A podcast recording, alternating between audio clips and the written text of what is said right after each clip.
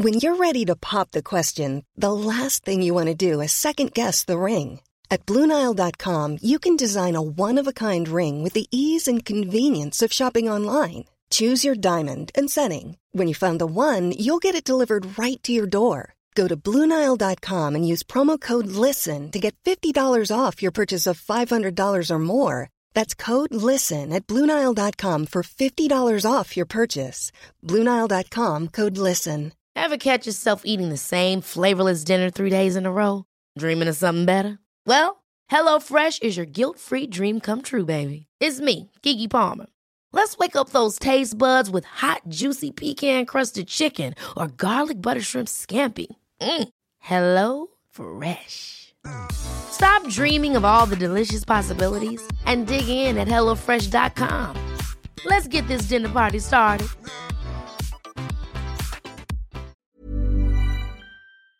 It was um it was a constant battle because I would spend time with Kevin and we would have the best time. We'd go traveling, we'd have fun. Um, I mean, he wasn't perfect, but he was certainly human. Um, but then I had this niggling, um, this fear inside of me because of the word and the shame associated with heroin.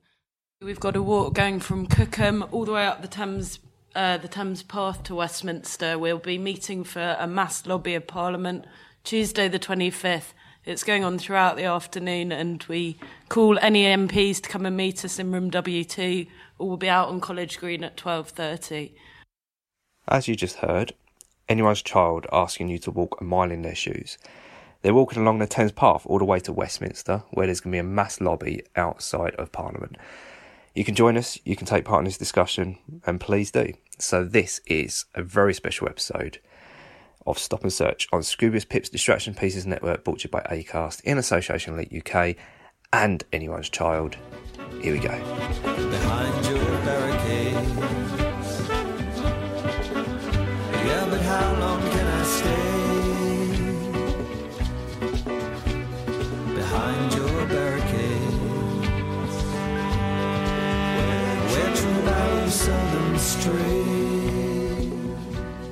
Thank you so much for joining us on this very special episode because we're back in Parliament again and we're doing it in association with Anyone's Child. There's some very special events taking place, and this is why we wanted to get this episode out quickly. So it's very unedited, quite raw, but I think it works. And within the episode, you're going to hear all the parliamentary business going on. So there's alarm bells, there's this, that, and the other. But just, just yeah, bear with it. Thank you so much for Crispin Blunt's office for helping us organise this one, because without them, we wouldn't have been able to have done this. And Crispin Blunt, of course, is the MP for Reigate, Conservative MP. We've also got Ronnie Cowan, the SNP member for Inverclyde. Also joining us is Thangam Debbonaire, who is Bristol West MP, and Baroness Molly Meacher, who is a crossbencher in the House of Lords. So we've got a big cross section of voices there. But we've also got Anne Marie Cockburn from Anyone's Child and Rachel Lewis from Anyone's Child, who give us a massively needed personal perspective of why we're doing this. So without any further ado, let's get straight into this and let's listen to everybody's journey in drug policy reform. So around the table, we've got Crispin Blunt, we've got Thangam Debbonaire, Ronnie Cowan, we've got Baroness Meacher, or Molly as I've been told, Rachel and Anne Marie. So I'm going to start, if it's all right, with Anne Marie because we've just been speaking down in the lobby, and she, I wish I had the microphones on, and if I could just move the microphone ever so slightly over towards you. Um, so what was, you, what was there was something that you said to me in the lobby. There was something recent that you've done. There was an exhibition that you've just been taking part on, where you had. Can you just explain that? Do you remember Um, what it was?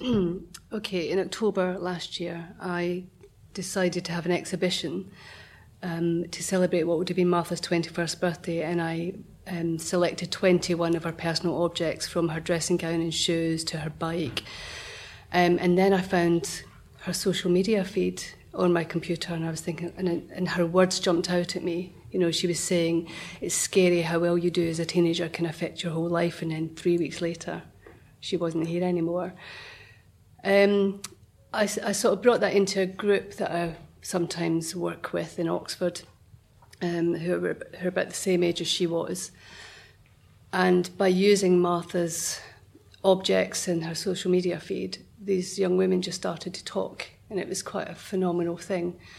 Um, and it was also great for it to be her words and not my interpretation of Martha, because I think when you're campaigning a lot, you get lost in the campaign, you know. And at one point, I thought I had to stop and when somebody sort of said to me, "Who was she? What was she like?" I couldn't answer it because I was so ingrained in the, cause. Um, so by doing that exhibition, it was like I was getting back to her and allowing these young women to sort of use the story of her to help themselves. So it was a really great moment in the journey of this.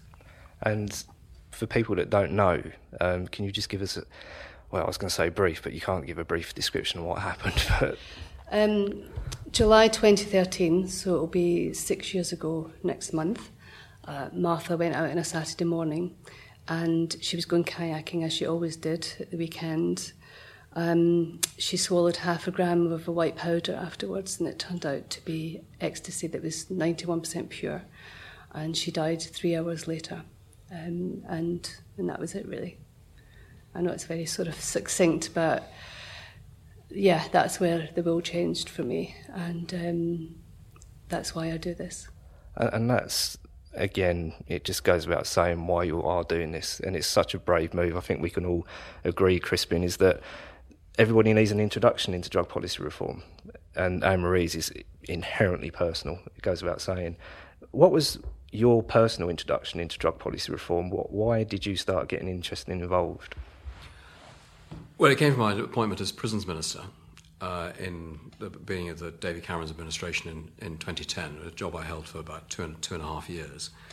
And uh, I suppose I had had an introduction before that with an organisation called, uh, called RAPT, the uh, Rehabilitation of Addicted Prisoners Trust, which operated out of a prison in my constituency.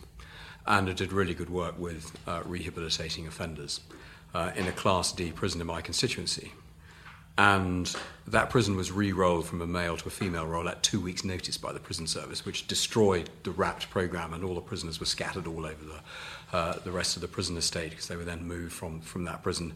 And that gave me an insight into actually just how much then, which is in about uh, the year 2000, uh, the prison service was engaged in actual rehabilitation um, of offenders and the ability to enable people to uh, to get off the off the drugs that had got them into trouble in the first place. Then I came in as the minister, determined that something like that would never happen again, and that we should be really properly engaged in the rehabilitation of offenders. And then I began to see the scale of the drug problem. Uh, that we were bringing into prison, not just in terms of the drugs coming into prison, which is obviously quite difficult to police anyway, but actually the, fact that so many addicts were, uh, and particularly on the women's estate as well, uh, where people were offending because of their addiction, and then you were trying to treat their addiction inside the prison system. And the saddest thing I would see, and, and I saw it many times on the 70 odd prison visits I made as minister, would be the queue of addicted uh, men queuing up to get their methadone replacement treatment. Um, then knowing that the services they were going to be discharged to, because quite a lot of them would have been on short sentences given the nature of the uh, offences they had committed, uh, were going to be woefully inadequate uh, in order to sustain them, uh, sustain them afterwards. And the path that we were asking them to go on was almost impossible to achieve in terms of uh, the, the demands of the, of the system, that, that abstinence was really the principal objective uh, of policy. So that's quite quite an early awareness of drug policy reform because it's only been probably I don't know if you'd agree with this, Jane, but the last ten years it's really built momentum. So I think that's quite interesting that you've had that insight from such a such a long time ago. And and Thangam, I don't know about you and and your personal journey within drug policy reform. Uh, where at what point was it on your radar? Um, well, before I became a politician, it was in a completely different way. And uh, I live in a part of Bristol, which I now represent, um, in which the uh, the failures of current drug policy are all around me, and that's from the fact that if you want to consume um, the legal drug of alcohol on a Saturday, um, you have to consume it. You, you have to buy it from a licensed premises. Usually, most people that's where they'll get it from. The information on the bottle will be usually what it says it is, and that I could see that people around me, people in my city, the same can't be said of the illegal drugs, which may be less harmful in principle, but much more harmful because of A, their criminal nature, and B, the lack of regulation. But then, as a member of parliament, I was asked to take part in a documentary called Drugsland by the BBC a couple of years ago. And although I already knew a lot of what I learnt, it gave me a much deeper insight into what some of the answers might be. Um, because I, I had a film crew basically following me around my constituency, and, and the more we looked, the more we found of the, the damage that the current policy structure has. So the fact that people's um, recreational as well as addictive drug habits, and they're not the same, um, were being harmed by the illegal and unregulated nature of of um, the drugs market, the illegal drugs market, but also the bystanders who were being harmed by the criminality of it.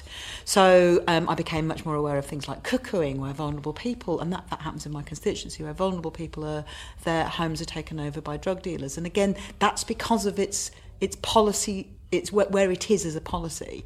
And how we have this incredibly unhelpful difference between alcohol and tobacco which are both deadly drugs but entirely legal and others which also have health consequences. You know I want to be really clear I don't think there is any drug. Obviously there is no drug which is completely safe. Of course not. But if you want to consume alcohol or tobacco there's a regulation behind it which helps protect people and gives them more information. And the same is not true of somebody who wants to take any other recreational drug or somebody who has an addiction to an illegal drug. And and this is where I have to bring you in, Rachel, because you, you again you've you've had your life touched by tragedy, and I've I've read your I've read your piece on anyone's child website many times, but I read it to refresh my memory as I was coming up here, and it's so beautifully written. It genuinely is. It's so personable. Can you just give us, if it's okay, um, your your story of why why you're here and why you're advocating for drug policy reform? Yeah. Um, so I guess my um, entry into drug policy reform world was a bit of a rude awakening on December the 12th, 2017, um, when I had a phone call that my former partner had uh, had a heroin overdose in a public toilet in his hometown. Um, he suffered a cardiac arrest and was later, t- later taken to the hospital. Um, and the next day, the family had to make the decision to turn the life support machine off. Um, so that's how I've ended up here. Um, and I can remember instantly feeling really, really angry. Um, and then this whole world of drug policy reform just opened up to me. I had no idea about it before that. I think I spent most of my relationship, like three and a half years with Kevin, just hating heroin and not understanding what was behind that. I had no idea about drug policy reform, the laws, or anything. I was just hell bent on hating heroin, wanting it to be out of our lives, um, and didn't question anything other than that. And that, that came through in your testimony that you was in such conflict. You you loved Mm, Kevin, yeah. but you hated heroin, and it must have been difficult to, to, to put that together. Yeah, it was um it was a constant battle because I would spend time with Kevin and we would have the best time. We'd go traveling, we'd have fun. Um I mean he wasn't perfect, but he was certainly human. Um but then I had this niggling um this fear inside of me because of the word and the shame associated with heroin.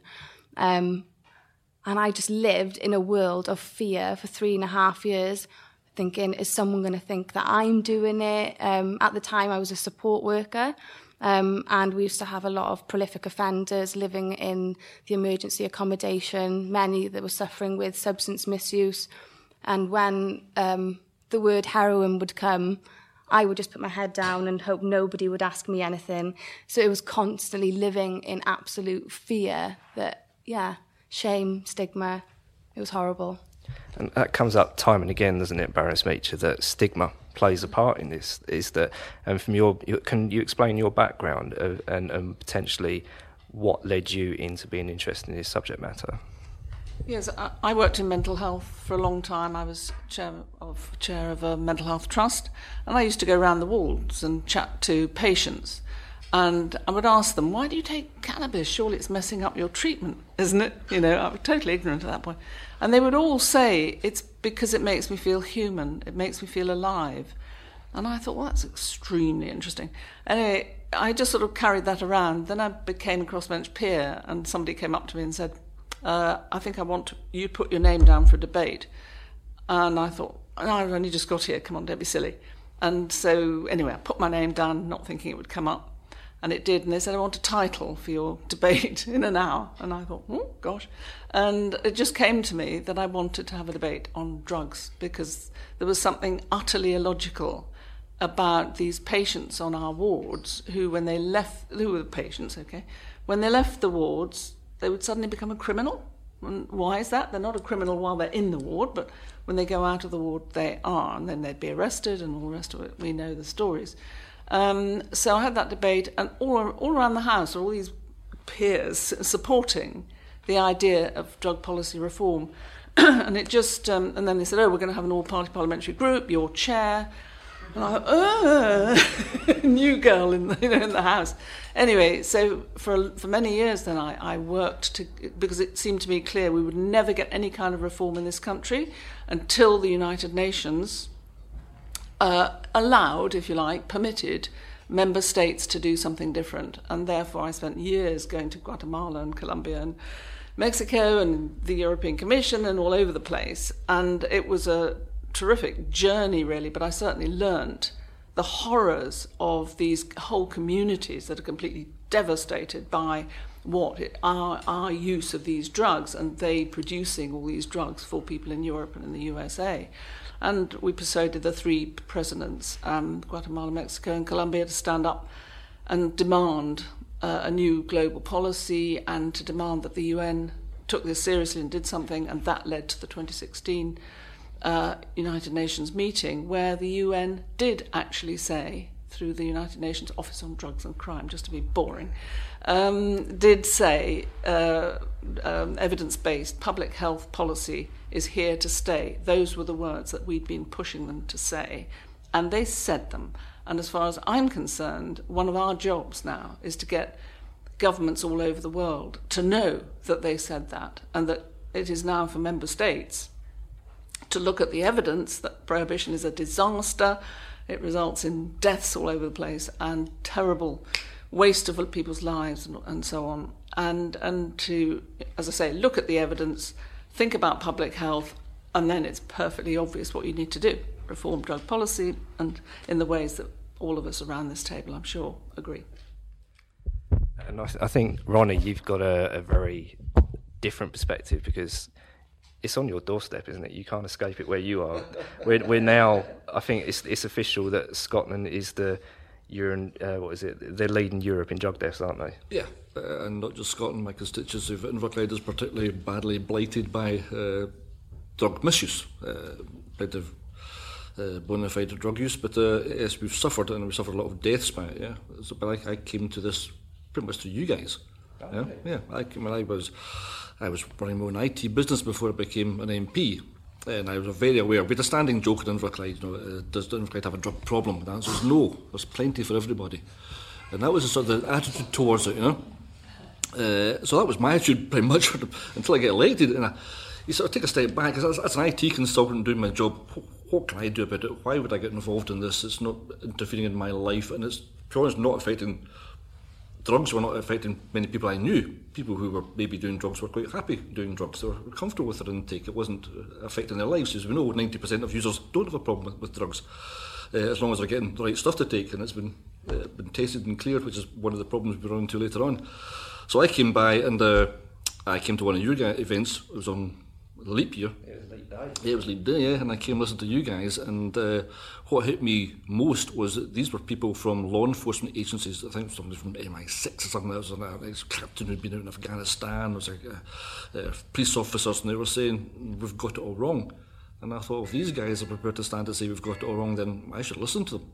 And the testimony they gave that day, it just blew me away and completely changed my attitude. I don't think I was entrenched beforehand, but I thought I've got to listen to this and I've got to become more knowledgeable about this. And what I found very frightening was I basically read two books. I read Johann Hari's Chasing the Scream and I read Neil Wood's Good Cop, Bad War. And I found I knew more than most of my fellow MPs. And I thought, this is quite scary. You know, there's people here in the Home Office, there's people in health, and I'm saying things to them and it's like they're, they're just not getting it. And I found myself trying to explain it to them, not because they weren't intelligent people, they weren't getting it. They didn't want to get it. They were entrenched in this attitude towards drugs. Drug takers were bad people, and they should be criminalised, and they should be banged up in prison. And that's not solving anything, but hey, what else can you do with these people? And I thought, it's a, it's a mindset we have to change. So I get more and more, got myself more involved, read more, listened a lot, went to a lot of my own local groups and talked to people in rehabilitation uh, and asked them, you know, why they got into the situation and what they wanted to do about it. And just learned from the experts, as I try to do it in most uh, fields. And these people were the experts. They'd walk to walk and talk to talk, and they knew a lot more about it than the people I was trying to talk to in the Home Office and uh, in the Health Department. Uh, so that was my path into it. And uh, I move on from that. To, I think that, was probably a, a, a, broad canvas, if you like. That gave me a, a foundation on which I could then put more detail into. And the detail came about in looking at the criminality behind it and seeing how people were being dragged into this war, if you like. We now know about county lines, we now know about uh, the, the cuckooing that Thangam mentioned, and these other aspects where people were getting dragged into, and innocent people were getting pulled into a war to, to make money. And if you're a young kid growing up in a state and you can make 80, 80 grand a year, 100 grand a year, selling a few pills at a nightclub in a week, you know, I'll say, why not? You know, but then you you don't know what you're selling. You're getting criminalised. You're potentially killing people. You get banged up in prison. Somebody else comes along and replaces you, and we don't go any further forward. So whole aspects of that became seeping into my psyche, and once it's in there and you become aware of it, it's everywhere. Yes. Yeah, and you hear today. I mean, today I have to say, we'd, uh, we're still pushing drug consumption rooms, and today in PMQs I was enthusiast, asked a question, and you just saw the, the faces just glazed over on the government's bench. They don't want that conversation. We have taken them to DCRs who said, This is it, it works.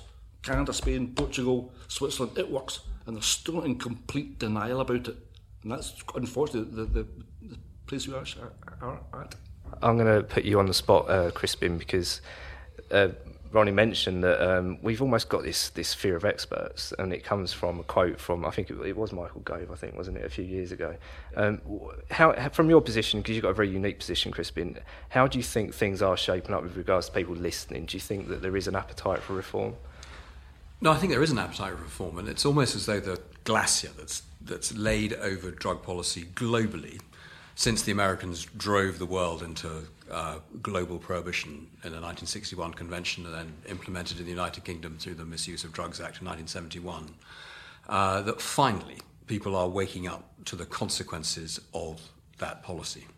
And uh, the work that, that we heard that, uh, Molly talking about at an international level of uh, which then obviously helped result in the Global Commission on, on Drug Policy with 15 or 16 former heads of state of, of countries who have been badly affected by uh, by drugs, with people like George Shultz and Kofi Annan having ser- served on it. I mean, these people are speaking with huge authority uh, uh based based on their experience, and uh, and then you. As you begin to get into this space and begin to understand it, then you see that the experts in public health and in, uh, in, in, in medicine and elsewhere are, are have beginning to actually start publishing in this area and doing reports on it. If you've got the, the, the, Royal College of Public Health getting engaged in here, general practice and the rest, all wanting now to talk about this because of the health consequences of this. Uh, and then you throw in the criminal justice element where we are uh, seeing a criminal justice disaster with half of acquisitive crime in the United Kingdom driven by addiction. Uh, then you begin to wake up to the scale of the harms our current policy is doing. And I think uh, I'm finding uh, on the uh, Conservative side of the House, the government benches that um, uh, Ronnie was describing glazing over, um, that actually uh, they're starting to engage. And uh, the fact that perhaps that I'm the first Conservative to be become a co-chair of the all-party parliamentary group that Molly started on drug policy reform is an indicator of the fact that, that uh, the terms of the debate on this are moving. They're moving in Britain, but as importantly, they're moving globally. And we're seeing uh, different progress in, in, different jurisdictions in different ways uh, all over the world, but we're now beginning to see real solid progress.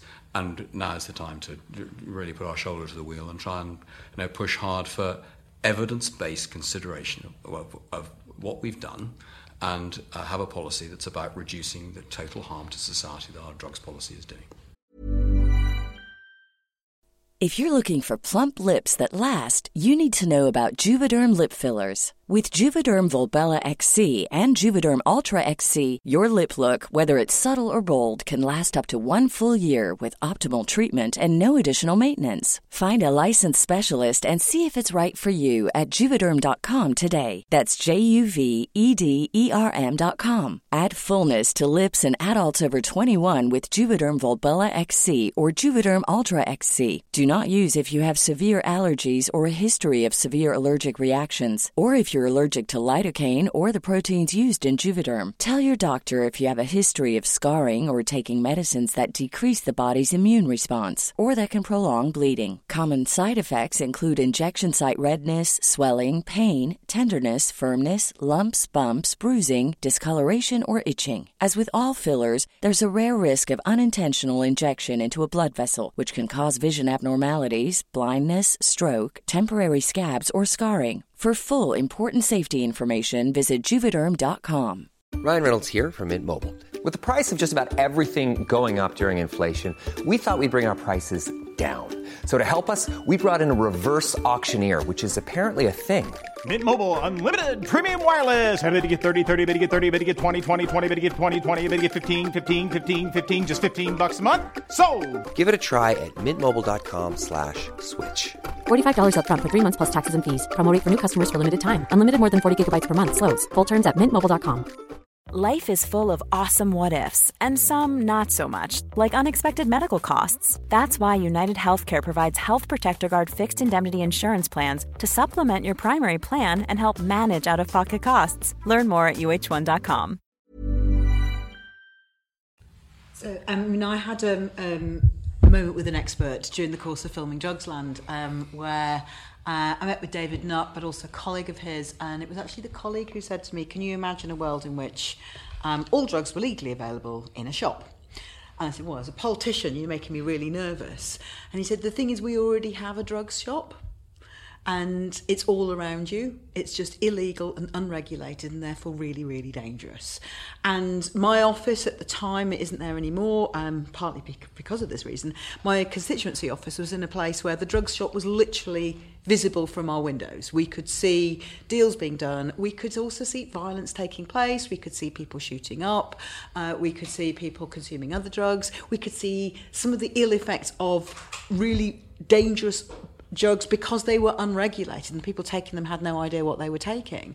We could also, I remember one occasion seeing someone who we, we thought might have been sexually coerced uh, into paying for drugs. You know, we had to call the police numerous times, we had to call the drugs cleanup team at the council. And this was basically we were, we were in a drug shop. Now, that drug shop still exists. It's in my constituency, and I think it's in a lot of our constituencies. And it's putting people in, in danger purely because of the laws on drugs. Now, I'm not pretending that I know what the answers are because, you know, I've also got a problem with the fact that alcohol is incredibly dangerous and it's legal. Um, so just because something's legal doesn't make it safe, obviously. But bec- when it is legal, we can have that sort of regulatory curve, which is you go from either a completely illegal, unregulated market to a legal regulated market and probably somewhere around here is where we need to be which is taking into account the relative harms of different substances. I actually would like alcohol regulated more.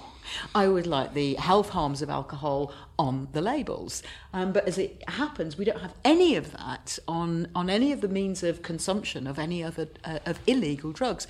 And that puts people in, in harm. And i think that light bulb moment for me was the an expert saying to me imagine a world in which there is a drug shop, that world exists.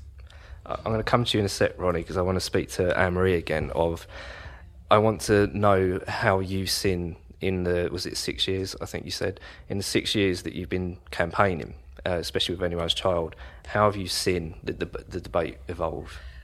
Um, initially, when I said what had happened and then what my beliefs were, which was for all drugs to be legally regulated, you I got this kind of quite aggressive response of you know what's she not understanding, why is she saying that, and I could just see the fear in people's faces. My story creates fear. I do understand that, um, but now it's more of an inquiry. uh, into show me how that looks. You know, so there's less defensiveness, there's less of an attack. Um, and that's just in a very short space of time, so that's made a big difference. Even on, you know, the Daily Mail online, which I hate to say those words, but the day after Martha died, I don't know why, but I was just, you know, the stuff went out there without any control on my part. Sadly, you know, I didn't get the chance to keep the story quiet. And underneath this horrific headline in Martha's face was this really horrible online sort of comments. And in that moment, I surrendered to all of it and I thought, you've done me a favour because none of you know me. You don't know my child, you don't know my family, you don't know my life. Um, and I, from then on, I had the courage then to sort of say, well, it's all out there. I can't do anything about it. So I will find my way. I will research. I will learn everything I can. I'll meet the experts.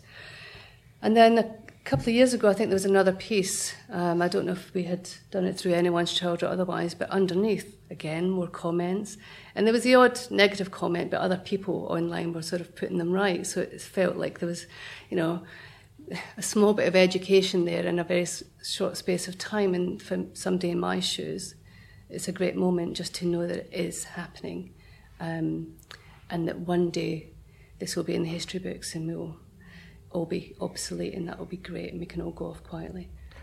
Do you, do you agree with that, Rachel? Because um, I, I know someone else that's read your story and and it's particularly touching what you've written because I think that in, in the Anyone's Child, um, uh, in the campaign, it's you know my ch- my daughter, my son, and I think yours is your soulmate, isn't it? Um, how how do you think things are evolving? Have you got hope for where we're going? I feel like in the end, yes, it just has to go that way. We have to have a drug policy reform. Um, I just don't understand why it isn't happening now because, I mean, all the evidence seems to be there already, and it just frustrates me to think that we're the government are still dragging their feet and nothing's being done. Um, I mean, I had a meeting with my own police and crime commissioner, and his fear was that a drug consumption room would become a honeypot. Um, to which I said, I've actually just arrived back from Bern in Switzerland, and it did not look like a honeypot to me. So, I mean, I go in search of the evidence, I read the books. Um, grief puts you on that path where you just go searching for all the answers and you leave no stone unturned and you sort of become an expert in a field that you didn't plan on qualifying in. Um, so to me, the answers are already there. It's just a, a matter of when. That is such a good point, isn't it, Anne-Marie? Because we were saying this as well, is that once you find the entry, you do, you have to find ways of being knowledgeable and being the expert in this. And you've done that, I think. Well, I'm an expert in my own story, and I'm an expert in sort of channeling the void of the pain that Martha filled in my life. And um, I never saw myself as any kind of public speaker in the past, but on her behalf, I absolutely will stand in this position um, and keep annoying people with this dulcet tone and just not give up until we get what's required, um, and it will be better for everyone in our society. Uh, would you agree with that, Baroness Meacher, that the, the testimony from people like uh, Marie and Rachel, does that count? And are people in the Lords listening to this? I mean, in my view, on the media, there's just nobody to compare with you. I mean, I can go and talk about it, but if you go and talk about it, people really, really listen because they know you absolutely know um, what you're talking about in a different sort of way, and it's so obviously authentic, and and the loss of these young people is just such an absolute outrage, and it, it, it sort of somehow drives home to these politicians that. I hadn't really thought about this, you know, and, and our policies, they're not actually based on evidence about what is safe for young people at all. And of course, that's the point about the United Nations conventions. They were all made up under US uh, guidance, I would say, or sort of pressure, um, based on morality, a sort of uh, Christian deluded kind of morality, nothing to do with evidence at all. And I think you bringing in just what happens actually on the in people's lives when you have morally driven or pseudo morally driven policies rather than policies that really, really work and save people. So I, I think your your contribution is absolutely massive and far greater than anything we can ever do. To be perfectly frank, I mean we'll pile in there and and do what we can and we produce reports and we argue and I'm going to go and talk in the knife crime debate next week to just lay it out again you know why do we have knife crime we know why we have knife crime it's all to do with our ludicrous drug policies and so on and so on we can do all that but you're the people who really make the difference in my view more than anybody and I know you is itching, Ronnie, to come in on a point. so go on, go for it. I'm going to just cue you up. Well, um, going back to what you said, we absolutely need the lived experience. The personal testimony is so powerful, and it must be really hard for people doing this to go back and revisit and revisit. I'm sure people want to move on with their lives. But if politicians aren't going to listen to politicians, they have to listen to people living in the real world. Um, it is moving forward. It's moving forward at a snail's pace, unfortunately. But things can move very, very quickly if you get the right people in the right place. Uh, and right people, there's a new panel been set up, the Home Office, and they've denied uh, Niamh Eastwood a place on that panel. Niamh is the Executive Director of Release, the UK's National Centre of Expertise on Drugs and Drug Law. And the Home Office are saying, we don't need you. And the same thing as did with David Nutt, Professor David Nutt, a few years ago. And unless they're prepared to listen to that sort of level of expertise, they will never learn. It goes back to my aspect, they don't want to learn. They're entrenched in what they know and they don't open up to that. Hopefully, where we've got a Tory party leadership going right now, and they seem to be quite open about their own personal drug use, you'd like to think these people are more open-minded to it. I'll leave that hanging there. Can I just say, you know, just, again, a family story, if you like. I mean, the home, the Alfie Dingley family met with all the main officials in the Home Office, uh, the, the ministers in the Home Office, ministers uh, in the Health Department. Those people learnt from that family that cannabis is actually a medicine. I know it's not um, um, uh, ecstasy or indeed heroin, but they certainly learnt that this illegal drug was incredibly helpful for this poor little boy who was becoming completely and utterly brain damaged. That learning is still there. So, you know, certain things move things forward a bit, and then six months later, you know, we had the rescheduling. It's a, it's a, a tiny step. Um, but these people do need to learn. They're in their little ivory towers. They know nothing about uh, what's going on out there, it seems to me. But can I say, what they learned was how to take it and then marginalise it. Alfie Dingley got his medical cannabis through, a, through the Home Office. There had been not one NHS prescription written for medical cannabis in over a year. So what they do is they took it they took it away straight away. And we're still in that situation. I'm fighting for kids in Scotland to get medical cannabis. They've got a prescription for it, they've got a source for it, and they can't get it unless they smuggle it illegally into the country. right. But if, you, if, if for 60 years you have the United Nations, the whole globe, and our government and everybody else preaching that these drugs are dangerous, bad things, doctors have picked up that for, for 60 years. It's going to take time for these doctors to learn. But at least the Department of Health are issuing guidance, they're issuing training courses, they're doing this, doing that. It's going to take time, Lonnie, and it's agonising, but you know. But they haven't given it to GPs, they haven't the specialist register. I know. I'm going to step in here. So just, I can't believe I'm doing that. but because we've only got about well less than five minutes now, it's, it's gone so quick, and I, I, I need to thank Tarsilo for everything he's done setting this up because goodness knows you you you more than earn your money helping us out on doing this. Um, so if I can have a, a wrap up point from everybody on the panel, and just to reiterate why we're doing this. So next week, uh, if you're listening to this, it, there's going to be a walk from. Actually, Jane, can you grab on the microphone and tell us what's the, what it's in aid of? We've got a walk going from Cookham all the way up the Thames, uh, the Thames Path to Westminster. We'll be meeting for a mass lobby of Parliament Tuesday the 25th. It's going on throughout the afternoon, and we call any MPs to come and meet us in room W2, or we'll be out on College Green at 12:30.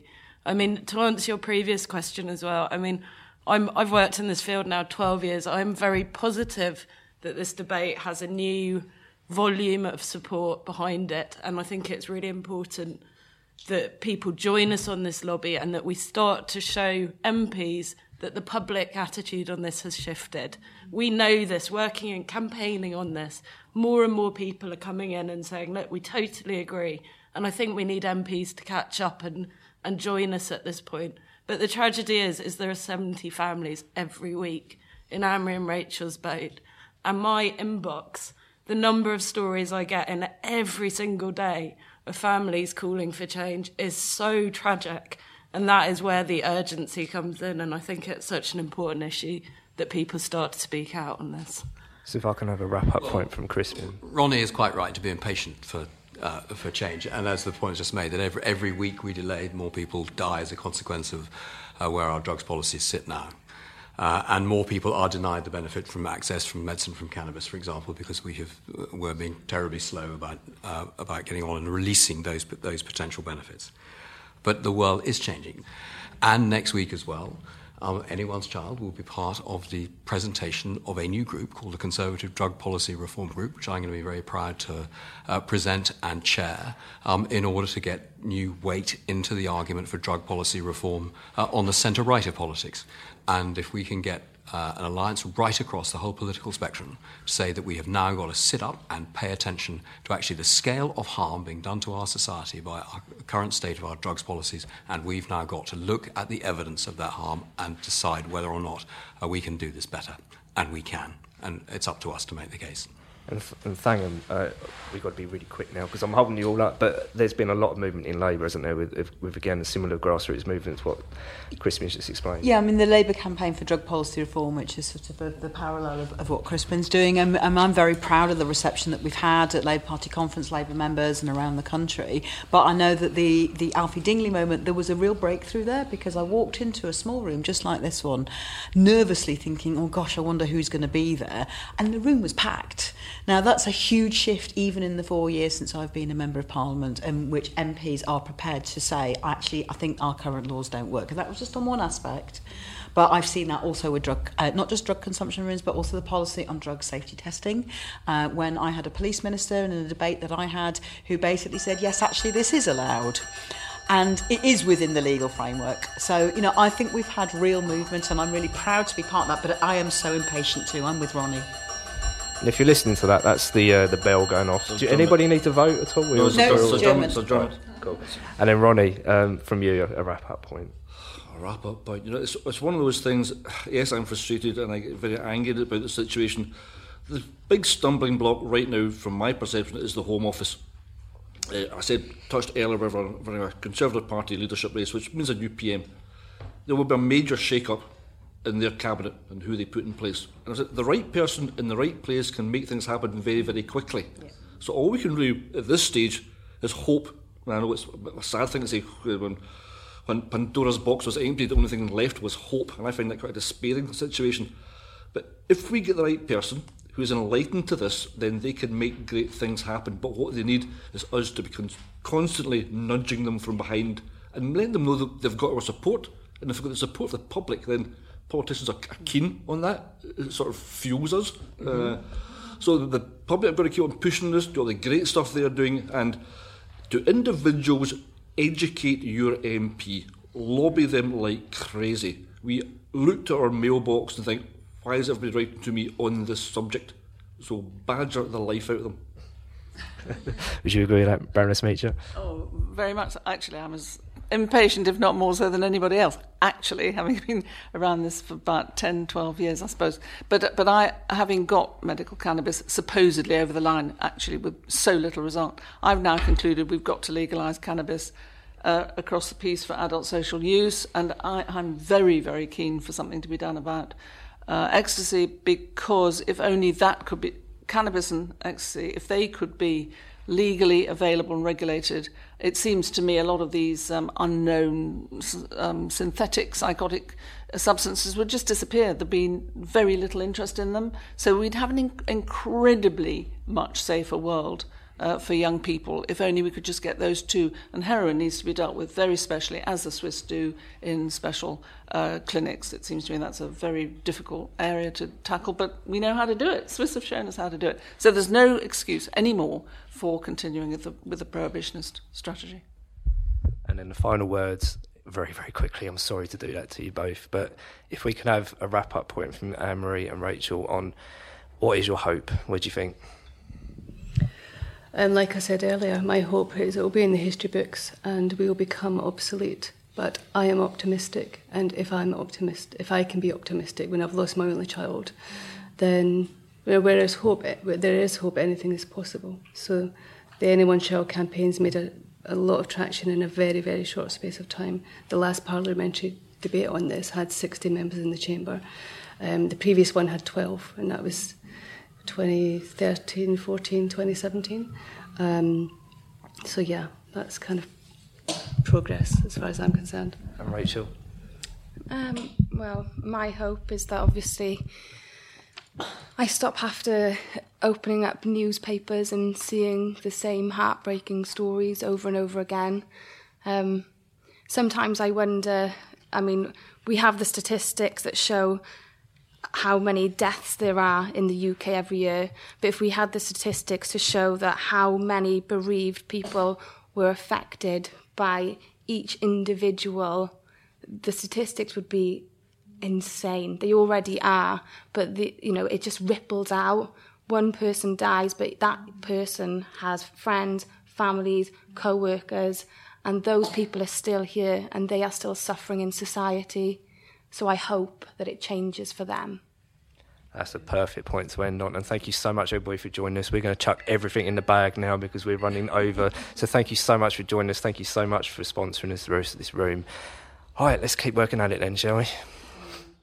Thank you so much for joining us. And as we all said in that episode, you need to play your part. If you can keep sharing, keep sharing, liking, subscribing, doing all what you do, share this podcast, share the stories from anyone's child, join us at the lobby if you're listening to this beforehand. These are all what we need to do. So if you can find anyone's child on Twitter at anyone's child, find their website where you can find all the testimonies and stories from the members, which is at anyone'schild.org. And they are so powerful. They really, really are. And of course, if you fancy following us at Leap, at UK Leap, is our Twitter and ukleap.org, our website. And Anyone's Child and Leap UK are both on Facebook, as you'd imagine. Thank you to Nick and Tristan, the producers of this, for giving up their time and their afternoon for coming into Parliament and, and recording this very quickly. So let's keep working on it. We can do this. We can get this over the line. Thanks for listening. Bye.